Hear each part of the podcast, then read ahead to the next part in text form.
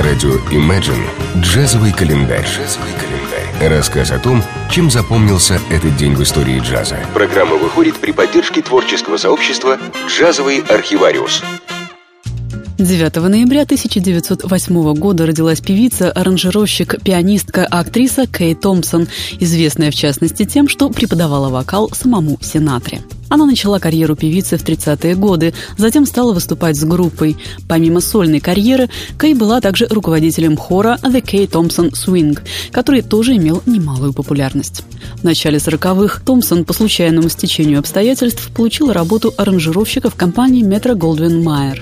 В 43-м девушка стала преподавать вокал множеству известных актеров и музыкантов, среди которых были Фрэнк Синатра и Лена Хорн. Работа аранжировщиком стала очередным плюсиком к ее популярности. В 1948 году Кей покинула студию, создала свою группу и в течение следующих нескольких лет объездила с гастролями всю Америку, зачастую появляясь и на радио. Томпсон также снялась в нескольких фильмах. Кей Томпсон умерла 2 июля 1998 года в возрасте 89 лет.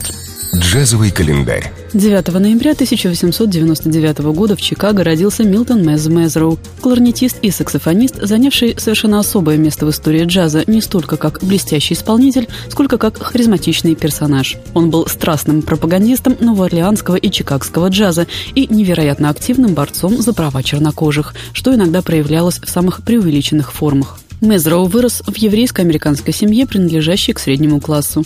Уже подростком он проявил своего рода бунтарский характер. В 16 лет попал в исправительное учреждение за угон машины. Там он впервые услышал афроамериканскую музыку. Как он писал в своих знаменитых мемуарах, пение его сокамерников поразило его так же, как смена тысячелетия философа. Вернувшись к нормальной жизни, Мезроу начал самостоятельно учиться играть на кларнете, слушая ранние записи Луи Армстронга, Сиднея Беше, Кинга Оливера. В 20-е годы Мезроу был уже активным участником чикагской джазовой сцены. По отзывам многих, сначала он помогал белым молодым исполнителям, а потом начинал надоедать им своими довольно костными музыкальными взглядами. В 27 году музыкант переезжает в Нью-Йорк. В 30-е годы он принимал участие в довольно знаменитых сессиях с Сиднеем Беше. Мезроу тогда помог их финансировать и тем самым сыграл немалую роль в возрождении интереса к новоорлеанскому джазу, как и в возвращении на большую сцену Сиднея Беше, до этого надолго ушедшего в тень. Сыгранная тогда ими композиция «Really the Blues», написанная Беше, стала настоящей классикой. Но в целом Мезроу все-таки считался очень средним музыкантом. В сороковые он создал собственный звукозаписывающий лейбл King Jazz, который просуществовал всего два года. А также он написал книгу мемуаров «Really the Blues», полную интереснейших реалий джазового мира, перемешанных с не менее захватывающими небылицами.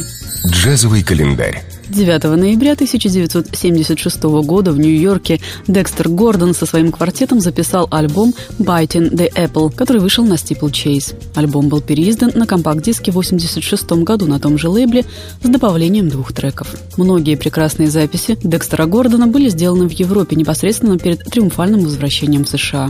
Этот альбом, пишет Скотт Яну в своем обзоре на странице All Music, записанный за неделю до возвращения, стал одним из лучших в дискографии тенора. Вместе с пианистом Барри Харрисом, басистом Сэмом Джонсоном и ударником Эллом Фостером Декстер исполнил на этом диске лиричную версию «Skylark», восхитительное соло «I'll Remember April», а также две свои композиции «Apple Jump» и «A la Moodle». Джазовый календарь на радио Imagine. Чем запомнился этот день в истории джаза? Читайте на странице творческого сообщества «Джазовый архивариус» ВКонтакте. Послушаем композицию «I'll Remember April» Декстера Гордона с альбома «Biting the Apple».